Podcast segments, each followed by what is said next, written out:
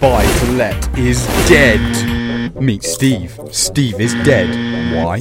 Because he's a buy to let landlord. Duh. Mortgage rates have skyrocketed up to the highest rate since sliced bread. The Bank of England base rate has hit 5.25%. So poor old Steve is paying twice as much for his mortgage. Steve tried going to his tenant and asking for them to pay twice as much for rent. That conversation went well.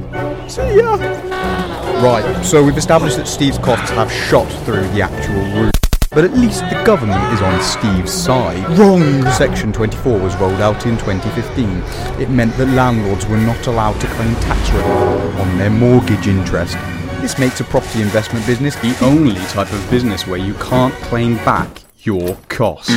Normally, you only pay tax on your profits. That's the fair way to do it, because how can you pay tax if you are losing money? But for landlords, it's not like that anymore, thanks to Section 24. So mm. now, Steve is in a real pickle, because it's actually possible that he ends up paying more in tax to the government than he makes in profit. Yeah, that's a bit messed up. But the government wasn't done slapping Stephen in the face with a cold sausage. The Renters Reform Bill. Oh, this is where it gets real juicy. I mean, uh, imagine if you had a tenant called Timmy. Timmy's not a great guy. He always pays his rent late. He throws lots of loud parties that make his neighbours come raging with their pitchforks. Oh, and he never cleans up, so your house is full of mold, bacteria, and other yummy things. Normally, you get to the end of a fixed contract and you say to Steve, Well, mate, it's been nice knowing you, but I, would rather you were on your way. Now, y- you can't do that. That's right, you can't throw your terrible tenant out who's abusing your house. You have to go to court. Does that seem weird? That even though it's your house, you have to go to court even though it's your home. Even though they are treating it like dirt. Well, well, the government isn't done yet. All landlords will have to go on an online register. Like sex offenders? So that tenants can track your every last move. In short, landlords have to sign up to this online website.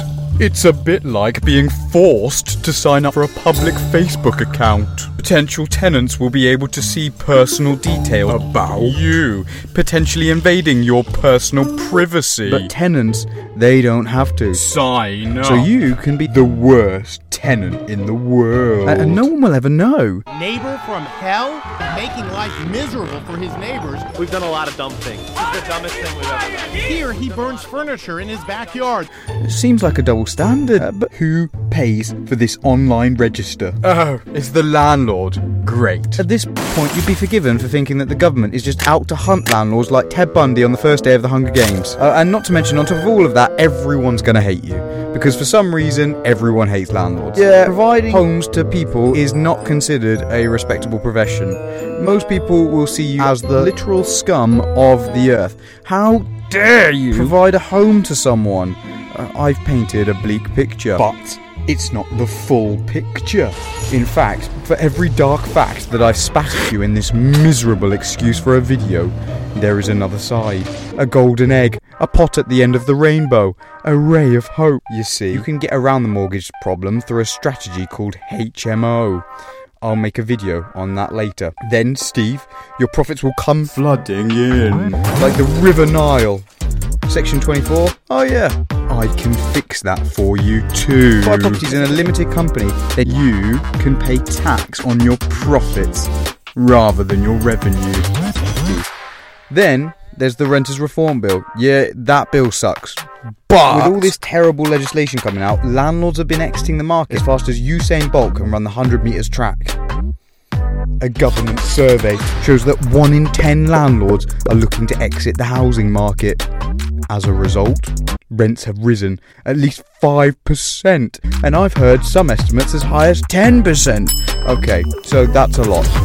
Maybe being a landlord isn't so unprofitable after all. By the way, these secrets that I've just told you, not everyone knows about them, so literally, you actually really could make a lot more money than anyone else. But anyway, going back to it. For everyone hating landlords, Steve, um, there isn't a fix for that. But the good news is that most intelligent people realise that you're actually doing a good thing by providing a high quality home for someone that actually needs it. So, Steve, Subscribe or I'll tell your neighbours that you're a terrible landlord. uh, and watch this video to find out why paying the lottery might be an even better investment than buying property. Peace.